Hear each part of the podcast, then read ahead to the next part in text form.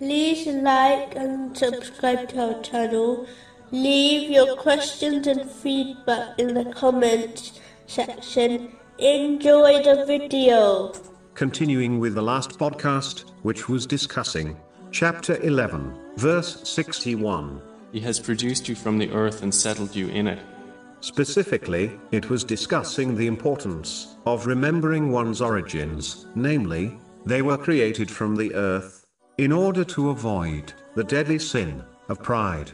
The proud is the one who rejects the truth when it is presented to them, simply because it did not come from them, and as it challenges their desires and mentality. The proud person also believes they are superior to others, even though they do not know the ultimate end of that person, or themselves. This is plain ignorance. In reality, it is foolish to be proud of anything, seeing as Allah, the Exalted, created and granted everything a person owns, even the righteous deeds one performs, is only due to the inspiration, knowledge, and strength granted by Allah, the Exalted. Even though this world is a home for mankind, the key thing to remember is that it is only a temporary home, not a permanent one. In a narration found in Jami R. Tirmizi, number 2377, the Holy Prophet Muhammad, peace and blessings be upon him, declared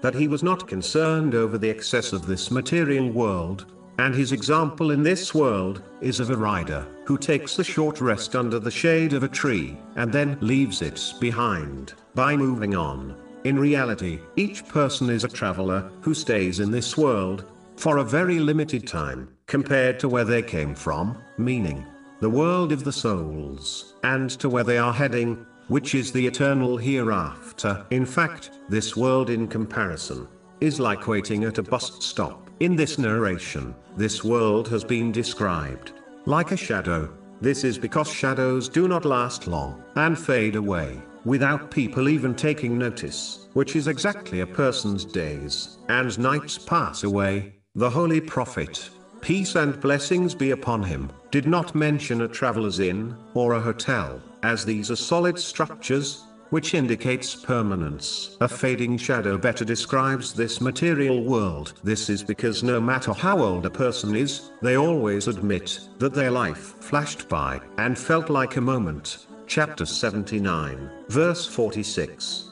As though they had not remained in the world except for an afternoon or a morning thereof.